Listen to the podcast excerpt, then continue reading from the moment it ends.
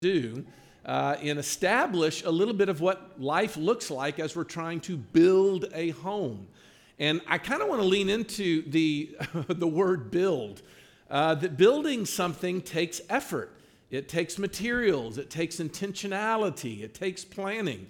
And so what we tried to do in this semester was to give us some equipment, some, some tools, as it were, whereby we might build a life together uh, as the church in healthy ways. Uh, and so what we began to do was talk about the doctrine of the church so we could theologically wrap our minds around it. Uh, we then began to move to what healing community looked like. We did two weeks on the ways in which community builds us up and shapes us and molds us. Then we focused in on the micro uh, community that God has established that we call marriage. And then we did a couple weeks on the relationship between us and our children, this family uh, atmosphere. Well, then in the last four weeks, today being the fourth, we have uh, tried to look for some insight into the ways in which groups of people typically interact with one another uh, through the eyes of what I would argue is some great common grace insight coming to us from the social and psychological sciences realm that we know as systems theory, which is a tragic name. I'm really trying to find something that's a whole lot more workable and doesn't sound so esoteric and so like, what is he talking about, systems theory? And even worse than that is the title of this video I'm about to show you, right? Uh, Friedman's Theory of Differentiated Leadership. Um, okay, uh, it even gets worse.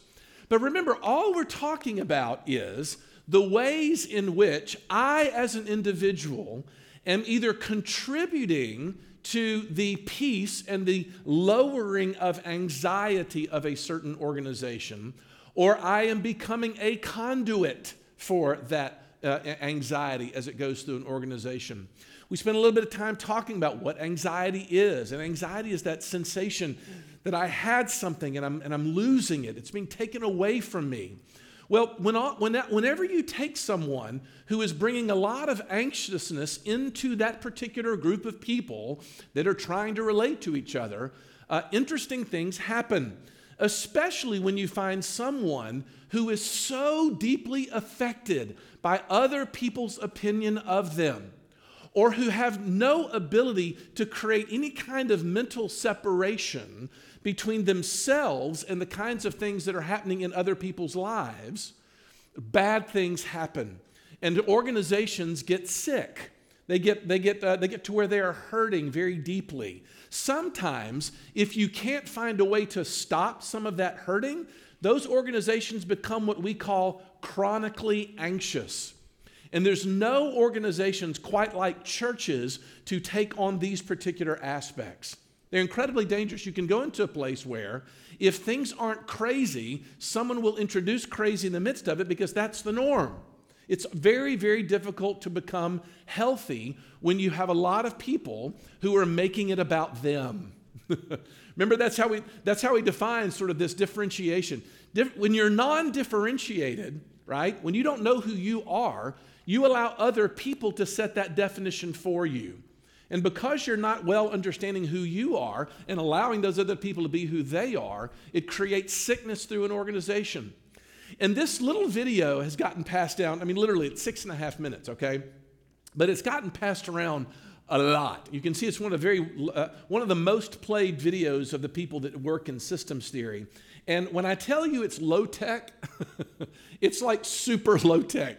It's a guy talking to a microphone while he draws little shapes on the thing. But I think you'll find it interesting. Listen in, because then I'm going to ask you uh, what you thought about some of the things that he said. So we'll see if it hit you the way it hit me. Randall, can we see what happens? We got any volume here? A leader is someone who influences a group of individuals to accomplish a common goal, whether that goal is to design a fuel-efficient car, respond to an international military crisis, or find a new company health plan. Now, there are many different ideas out there about how to become an effective leader. Some suggest that leaders must have certain traits, such as intelligence or self-confidence, sociability, maybe even being tall. Others say it's about technique or skill that leaders can acquire.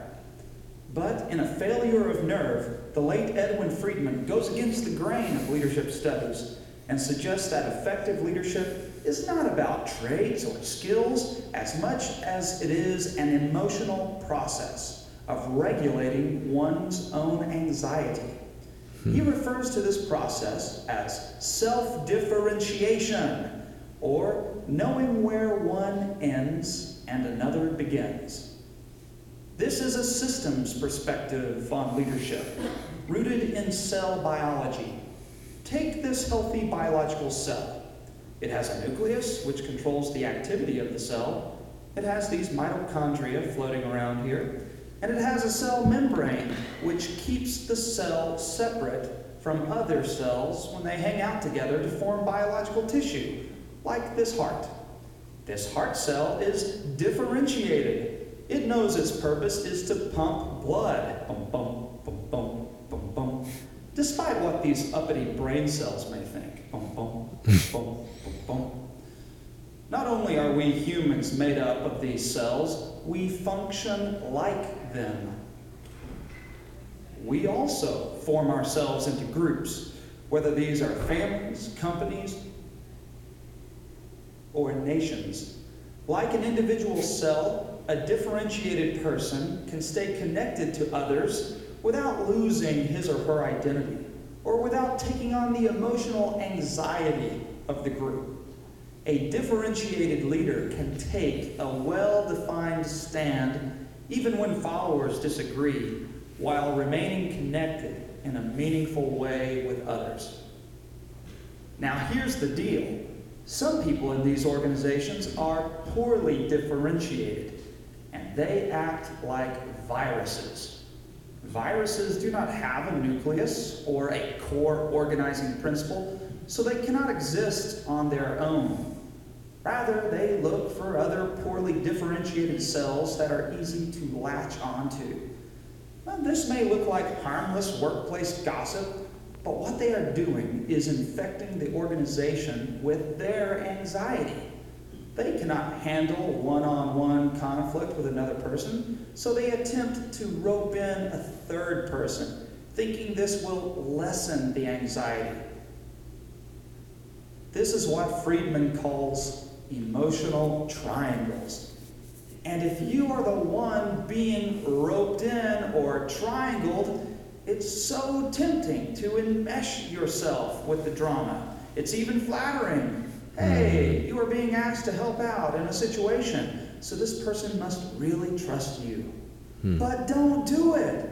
Don't get triangled, because this only leads to getting stuck and only results in more anxiety in the system. And the infection spreads. And worse, it's bad for you. Friedman says that the chief cause of stress and burnout is not overworking, like we all think, but getting stuck in other people's problems, or mm. getting triangled. But the differentiated leader is like the emotional immune system of an organization. By being a non-anxious presence, differentiated leaders resist being triangled, which influences others to take responsibility for themselves. This is very counterintuitive to those of us who are used to chronically anxious organizations. But Friedman says that differentiated leaders are able to tolerate other people's discomfort because this encourages them to take personal responsibility.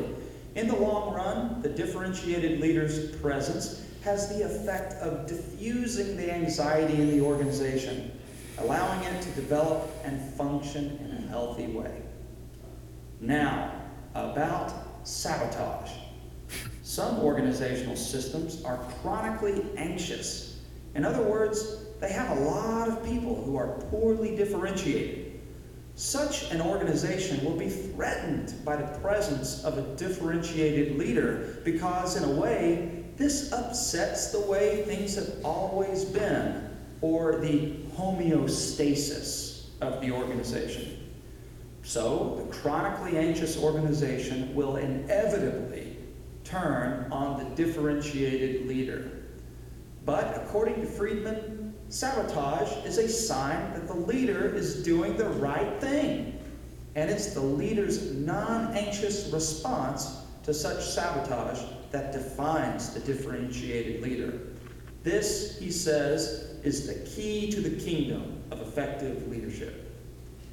The beauty of this approach to leadership is that it applies to anyone at any leadership level, whether you are, as Friedman says, a parent or a president. Finally, differentiated leadership is not a static condition. None of us arrives completely at this place. Rather, differentiated leadership is a direction in life, hmm. a direction toward maturity. And the only way we can get moving in that direction is to take care of ourselves. Hmm. Or, as Jesus of Nazareth said, to love your neighbor as you love yourself. Okay. I warned you it'd be lo-fi. Lo-fi there. All right, so I, I just, I, I'd love just to hear, oh, here we go. You want to give me the screen back, Randall? There we go. So process some thoughts here and tell me what you thought of the video there. Any impressions that jumped out at you?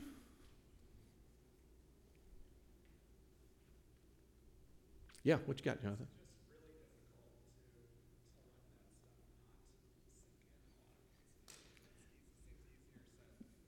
Yeah. Yeah, for all the weeks we've been talking about it, Jonathan's saying that it feels a little bit like easier said than done as he talks about, you know, remaining calm in the midst of, I've forgotten about the little cartoons he draws above where it's like, count to ten, deep breaths, you know? Because what he's talking about is, is making sure that the leader is trying. And of course, the hope is, is that you have a, a, a room full of leaders, right, who are themselves learning, and he said this, to regulate their own emotions in the face of other people's emotions. Right? And I love that's the fact that why he said at the very end that this is not something that you arrive at, right? You don't look and say, ta-da, I'm a well-differentiated, non-anxious presence. Ta-da, now here I am. I've arrived. No, there oftentimes leaders themselves, uh, to whatever degree, are themselves going through their own emotional processes, right? Which just means something has come into your life and made you anxious. You've, you've, you had something, and now it's being lost. You feel like you're being robbed of something. And sometimes that leader themselves has to go through the emotional process themselves, while others around them either do it in a healthy way or an unhealthy way. So we're not looking at sort of a stasis, like a, a place to arrive. We're talking about taking a path in the journey that God has called us to do and be when it comes to our mission in this, in this city in healthy ways. That's a great reflection. John, what else? Yeah.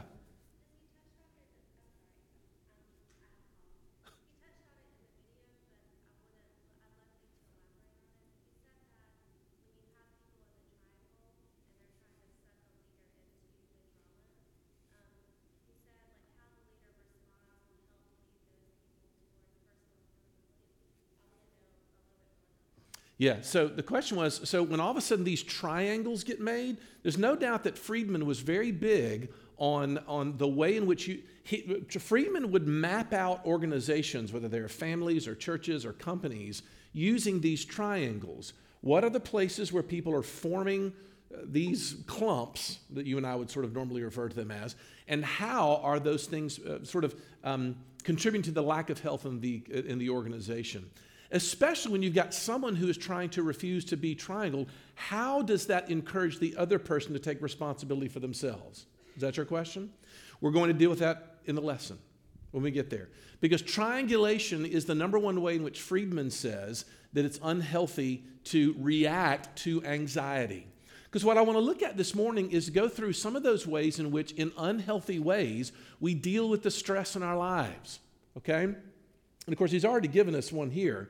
But the number one thing that we're looking for is to be is to become someone, we used the word last week, as mature. Friedman's word was differentiated. And what he means by that is, is you could trade the word maturity in there. Maturity is the ability to remain both connected to, in relationship to, significant people in our lives. That's the first one. Can I remain connected? In other words, does that person feel as if I can understand them, see the world through their eyes? and yet, here's the second part of it, not have our reactions and behaviors determined by them. You see the two things? On the one hand, can I still stay connected to them? But on the second hand, can I not allow them to somehow take me on and determine what my actions and reactions are? Can I be what I believe God has called me to be, what I know God says about me? Differentiation, maturity, therefore, deals with the effort to define oneself. Why do we talk about identity so much in the church? Why do we talk about this new identity that Christ has formed in us as both a beloved screw-up, right? That Jesus loves sinners, but that we are absolutely sinners. Why do we talk about that so much? It's in the, it's in the hope that we're establishing an identity, a way of thinking about ourselves. To control oneself, that's sanctification, right?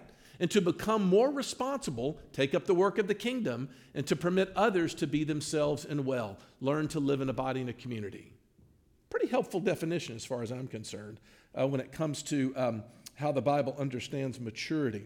So the question I'm going to deal with very briefly this morning is, what are the bad ways in which we deal with anxiety? Okay, what are the ways in which we um, find ourselves uh, in, in organizations and the ways in which we react to those poorly? Uh, because conflict is going to come up in, in, in every single circumstance. Conflict comes in every day somebody delivers a change to you. I don't know, if, for the people that came to the first service in our um, in our uh, uh, corporate prayer, I, I, I love Melvin and, and, and Randall put those things together. And the, the corporate prayer is basically uh, asking God for forgiveness for not inviting the surprises he brings in our lives. You ever, and it's really, I, if, you, if, if you're waiting on the service for the next one, you might want to feel this. Because it's because the surprises are coming all the time. All the time it's like, and here's a health diagnosis you didn't think was coming. And here's a job change you didn't think was coming. And here is, you know, a relative who just got sick. They never stop.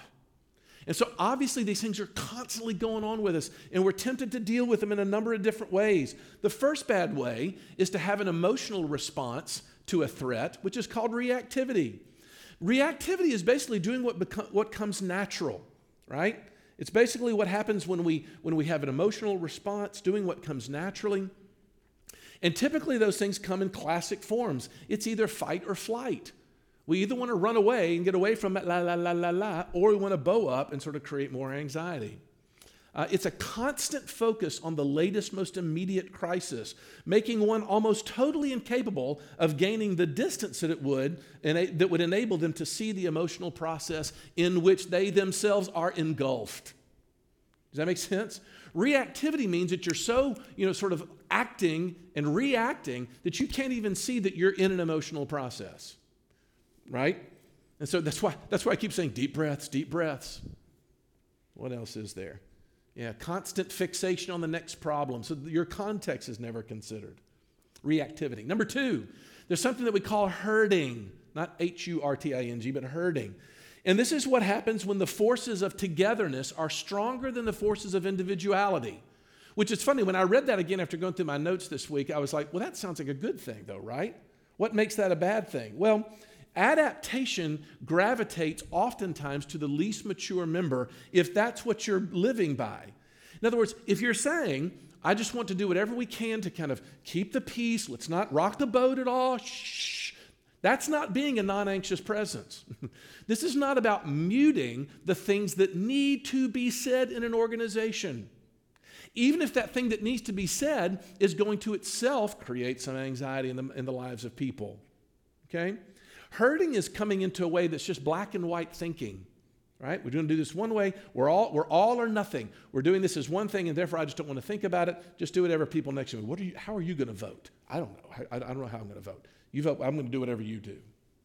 Number three, there's something called blame displacement. That guy's being blamed. Look at all those fingers pointing at him, right?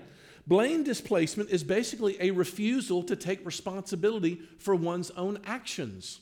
And by the way, not just your actions, but also your reactions to other people's inputs into your life. Uh, blame displacement started a, a long time ago in the Garden of Eden.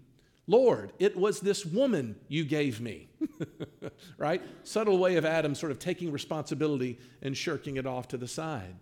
Blaming. In other words, you can spend a lot of time increasing anxiety in the midst of your own feelings of loss by pointing fingers at the people who messed this up.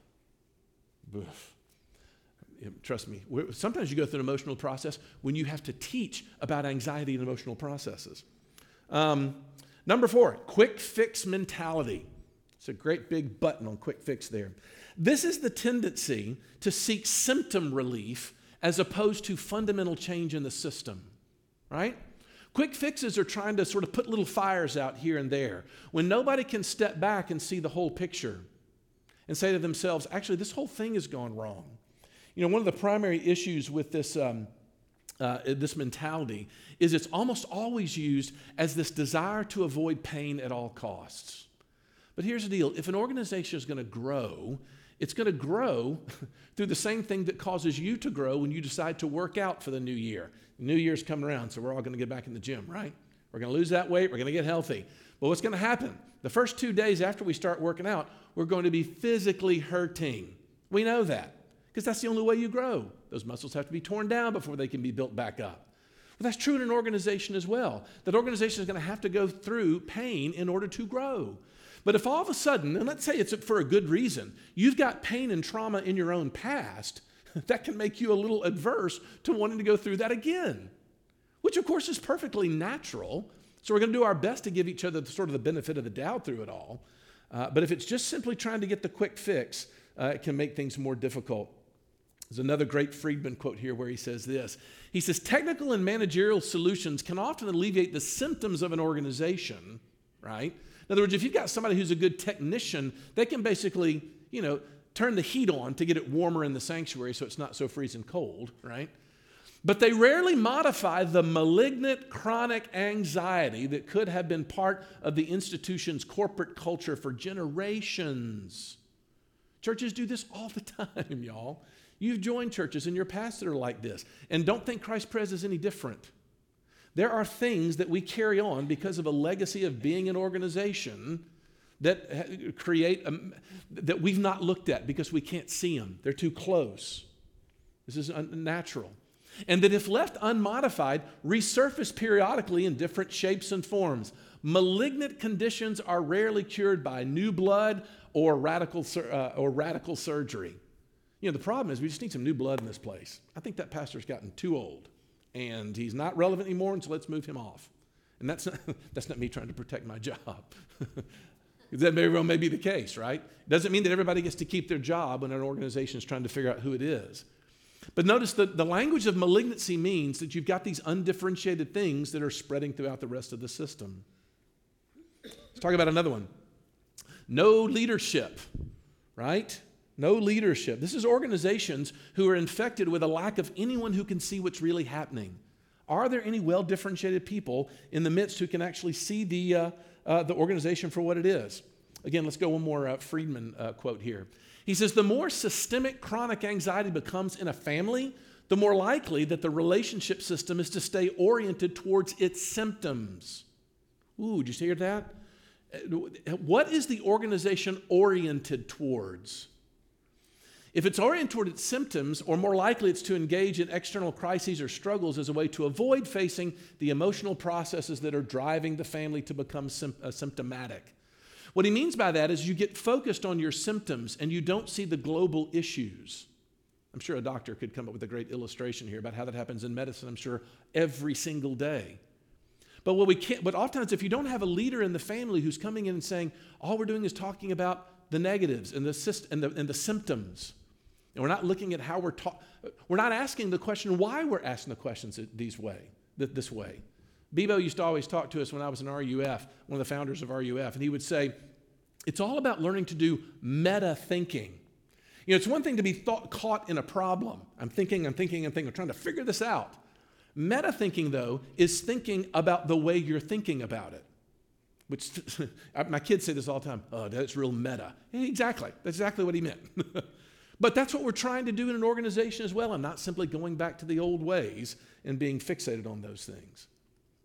Another bad way is compliance. Look, that guy's being compliant, but he clearly doesn't want to be, right? Here's what we say, though.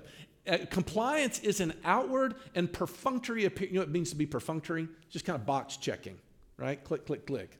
Of going along with the wishes of the other while inwardly, maybe even unconsciously, resenting being forced into this behavior. Ooh, yeah. And here's the deal. That pain inside you of resentment is going to come out somewhere. It just is. It's leaking out somewhere because all pain in life has got to get out. Compliance, uh, basically, um, uh, yeah, trying to go along with um, whatever anybody says without dealing with my own inward disappointment. Have I dealt with that in healthy ways? Uh, rebellion. Rebellion is the opposite of compliance, right? Uh, pretty simple. They've looked and said, you know, I'm not doing this. This is a person's determined response that there is no one that's going to infringe on my rights. Look, I've been a member of this church just as long as anybody else. Nobody's taking this away from me. Rebellion. But there's a great irony in all this as well. Ironically, the uh, the the um, the rebel ends up losing their sense of self as well. Why? Because you're still not acting for yourself, because all you're doing is acting angry. In other words, the fact that you're living in the midst of your anger means you're still being controlled. It's an old illustration a pastor friend of mine used to use about when he would go out and advertise in the neighborhood about Vacation Bible School. They would go out to the neighborhood and invite people to Vacation Bible School. And they said they came to one particular door, and uh, this old man behind the door was kind of like, I'm not sending my kids to Vacation Bible School. My parents made me go to that garbage when I was a kid. I'm never going to put that on my kids. And as they walked away, the pastor was like, and your parents are still controlling you. You're not open to the possibility that maybe this Vacation Bible School thing might be beneficial for your children. You're not even willing to consider it because my parents made me. Guess what? They're still yanking your chain. Can you say that in Sunday school, yanking your chain? They're still at, you're still on their leash, as it were. That's the irony of rebellion. Here's a fun one. Power struggles. This is a bad way to deal with anxiety. Power struggles are demanding that the other person act according to the rebel's wishes. It's a demandingness. It's, it's like rebellion, but, but it's a little bit more. It's not only just a refusal to do what's asked, but it's a demand for the other person to do what I want them to do. Uh, uh, Friedman calls these people terrorists. You can either call them terrorists or four-year-old children, one or the other. It's the same uh, dynamic in place there. Uh, it involves accusations, blaming, inflicting harm. That's when the Cold War becomes hot in an organization. There's like legitimate fights happening uh, in people's offices and in the hallways and whatever else. The weird thing about power struggles is they have this strange tendency to perpetuate themselves and to keep the, the power struggles going. Richardson says this, in the power struggle, each side evaluates the other as wrong and tells the other what to do. Frustration and anger are the major subjective experience for those who engage in power struggle. Another one, cutting people off. Boy, welcome to, welcome to Les Newsom's world. This is just a refusal to keep engaging. I'm done with you. It's the easiest, most cowardly way to get done with any kind of conflict. I don't really have to talk to you at all, and I'm not going to talk to you. And we walk away. Just cut people off. And that's a very normal thing. There's an emotional process that basically we can, uh, uh, that comes on when, uh, yeah, when I, my power struggle becomes fruitless, I just walk away from it. And it's a desire to get rid of the pain, oftentimes, to be done with the pain. But, of course, it doesn't really deal with it. The weird thing about the cut, get it, cutting people off is this is what psychiatrists will say is the beginning to uh, actual physical threats. If someone's going to get smacked around in a marriage or in a family, it usually happens right here because they've decided to cut them off.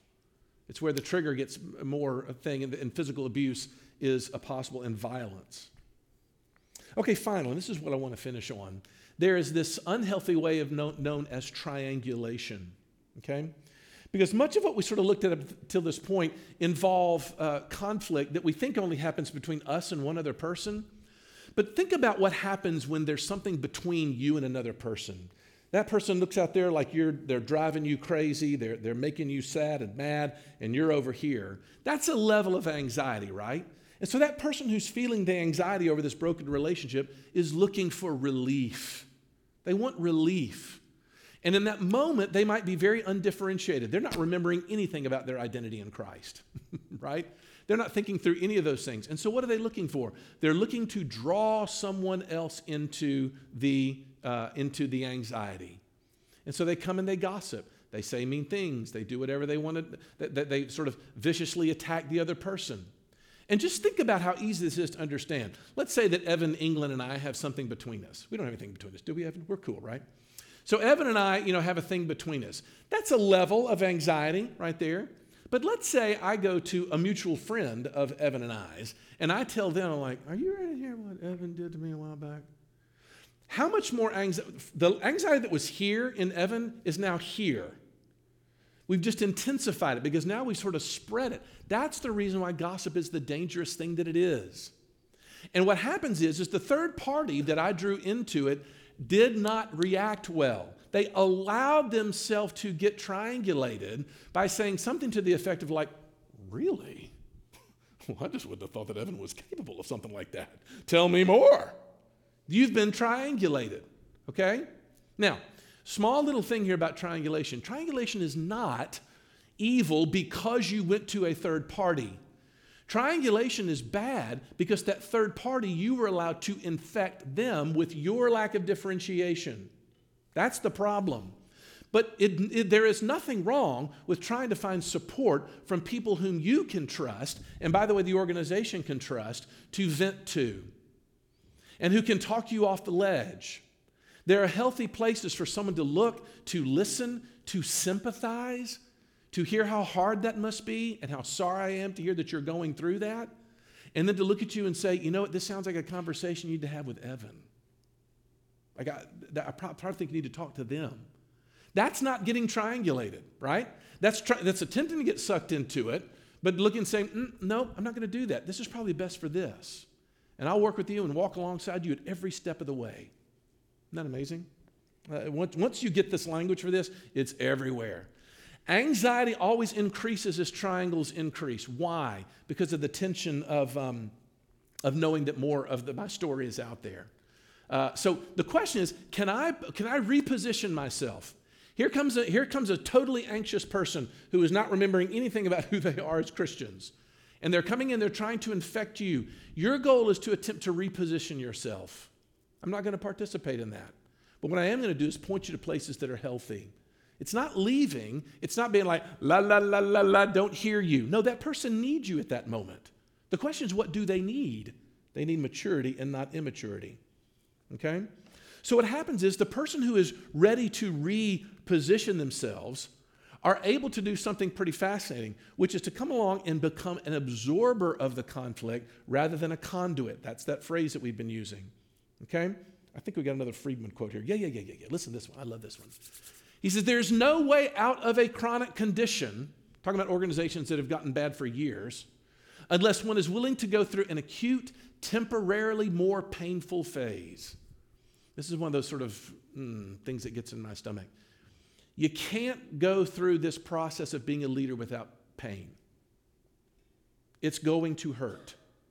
Um, this is another universal principle of emotional processes. Most individuals and most social systems, irrespective of their culture, gender, or ethnic, back, ethnic background, will naturally choose or revert to chronic conditions of bearable pain rather than face the temporary, more intense anguish of acute conditions that are the gateway to becoming free. Oof. Such is the human condition. I'll stick with the pathology. You ever wonder why it is that uh, couples stay in abusive relationships? Why, why do you stay there if he's hitting you? Why do you stay there when he's verbally abusive to you? Why are you staying there? Because it is easier for me to stay in the bearable pain of the chronic pathology than it would be to go through the intense anguish of changing the uh, whole thing, which may be the gateway to making me free. Mm. But what is also universally true is that over time, chronic conditions, precisely because they are more bearable, also tend to become more withering. You shrink, you dry up, you become, you become dead inside. So what does all this mean? What it means is that in order for us to be effective leaders, in order for us to be mature, to be helpful in organizations, we have to learn to take care of ourselves. And this is not a selfish thing. This is called sanctification. We talk about it in theological terms all the time. Now we want to talk about it in sociological terms. What does it mean for being a healthy person? Well, I thought of a handful of ways. Number one, we have to have the courage to change our behaviors, even when they're difficult. We have to allow others to change their behaviors and to be different.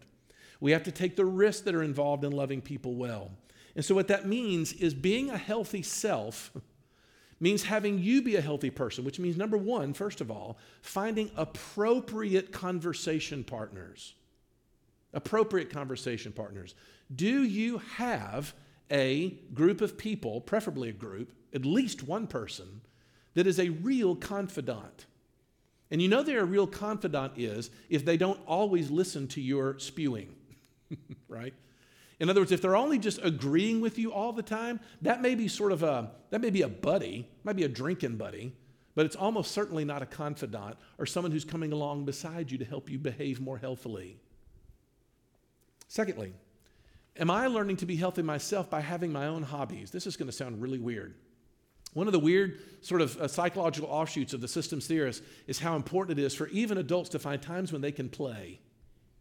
And by play, I mean capital P play. What are the things that you do that you can sh- uh, shut your brain off of and do simply for the sheer enjoyment of it?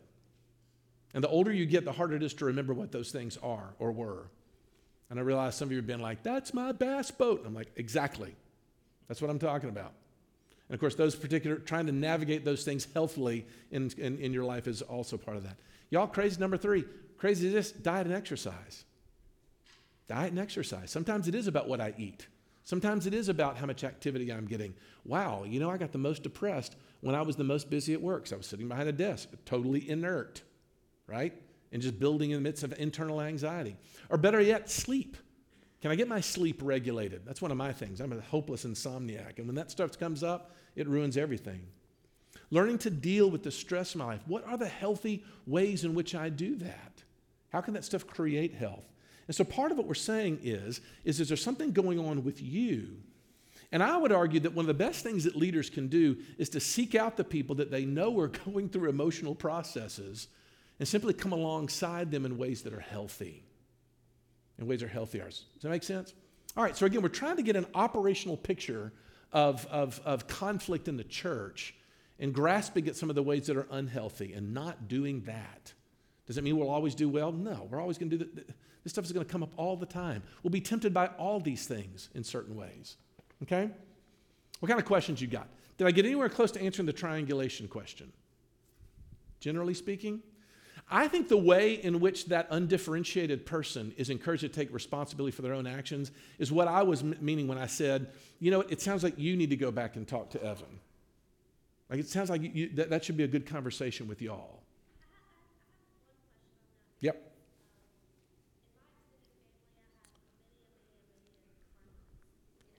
Right. Yep.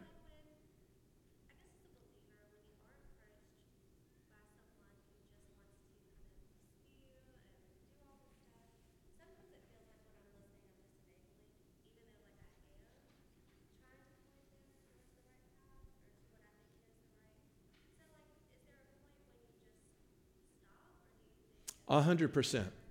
Yeah. Let, let, let me let me answer that question this way. I. I Remember, the, the, the analogy of cellular biology is really, really helpful because I like that they drew that little cell with the nucleus and the mitochondria, which is the only word we remember from high school biology. Um, the, I love that analogy because it says, can I create a boundary around myself where other cells up functioning is not infecting mine? I do think that there are times in relationships where, the, where that relationship has become chronically anxious that we say, the only healthy thing that I can do here is to create a boundary and not give you the opportunity that you take so readily to hijack me emotionally. Does that make sense? Now, how, what is the difference between that and a flight instinct? Well, a flight instinct is done on the basis of your own anxiety relief. Boundaries are there to sort of give people constructive ways of saying, I'm only going to allow you to function in this healthy space. Doesn't mean I'm cutting you off. It means I'm only going to allow you this. I've got relationships that I know of where I've had to work through, by the way, for years at what it looks like to healthily respond to someone. And I don't know how well I do it. But a lot of times it's time of saying, like, when that conversation I feel is going that way, and now I'm very acutely aware of it, especially with people in my immediate family, when I can feel that conversation slouching toward manipulation, right? That's time to get cut off. This conversation's over. Thanks. And we just change the topic. Or I got to go. We hang up the phone. That, I think, is some of the boundaries. And what that does eventually to the undifferentiated person is over time they begin to realize, I don't have access to that person. Now, tragically, they may just go find the next hapless victim, right? Which is, which, but that's, I don't know that that's my responsibility. Because to whatever degree they interacted with me, they got stability. That, I think, is what Friedman's talking about. What else? Yeah.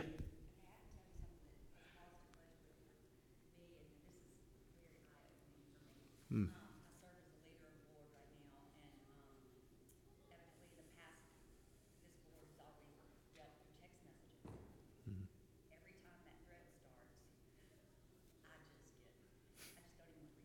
Mm. Yep. They're making, they're trying to make decisions, and I'm like, okay, and I'm this close to this thing you're saying no more. Yeah. Because that makes me so, I'm, I'm getting anxious. That's right. Yeah. You bring up something so profound here, because I think this is really important. One of the things about remaining healthy is growing in maturity about the, the means of communication that are healthy and are not.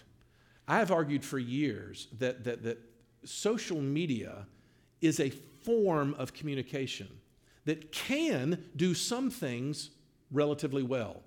There are other things that it is abysmally bad at. And to sort of have a lengthy conversation via text group is, is, is a really bad use of those kinds of things.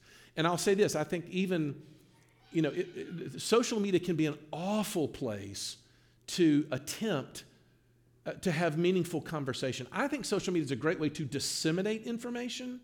I think it's a horrible place to discuss information. Face-to-face humanity or small group Bible studies are infinitely better ways to sort of do the human interaction, because you've got body language that you can interpret, you've got emotional connection that gets made. Don't do that online. Everybody's like, I can't believe Twitter. People are so mean on Twitter. It's like, well, it's one hundred twenty, two hundred forty characters, right? That's all you get. And so the worst parts of my nature are going to come out because the form has forced you into it. So the question then becomes, ask that in a more broad way. So yeah, text message groups, probably not the best way to do business as an organization, even though they can serve a function in certain ways. What are the other forms that I'm trying to fit other people into that are also not working? I don't know. And is, is communication being squelched because that's an unhealthy way to deal with this conflict as well? That's a great illustration about how the form of our communication may end up being part of the problem. Is there a better time in which we can get face-to-face? Look, if nothing else, I wanted to sort of whet your appetite to go read things from uh, uh, uh, Edward Friedman. If you want to do Failure Nerve, you can. To me, it's a little more esoteric. Start with Ron Richardson's Creating a Healthier Church. I think you'll love and enjoy that because it's very applicable to what we do here in this organization. Or go watch this video again. I'm glad to send that uh, link out to other people if you get interested in it. But y'all, this has been an absolute joy. Thank you for this fall. Uh, in the spring, we will dive into the question of being the church in the world. And Melvin's going to talk about some apologetic stuff and things like this. But let's pray as we get ready for worship. Lord Jesus, give us grace then to be a healthy body, whatever that means. We thank you for your insight that you've given to all these people who've thought very interestingly about what it means for us to be mature and together. But we need your help with it. We know your Spirit facilitates all of that meta thinking. And so we pray for his influence on our lives and on the future of our church as you bless us. For we ask it all in Jesus' name. Amen.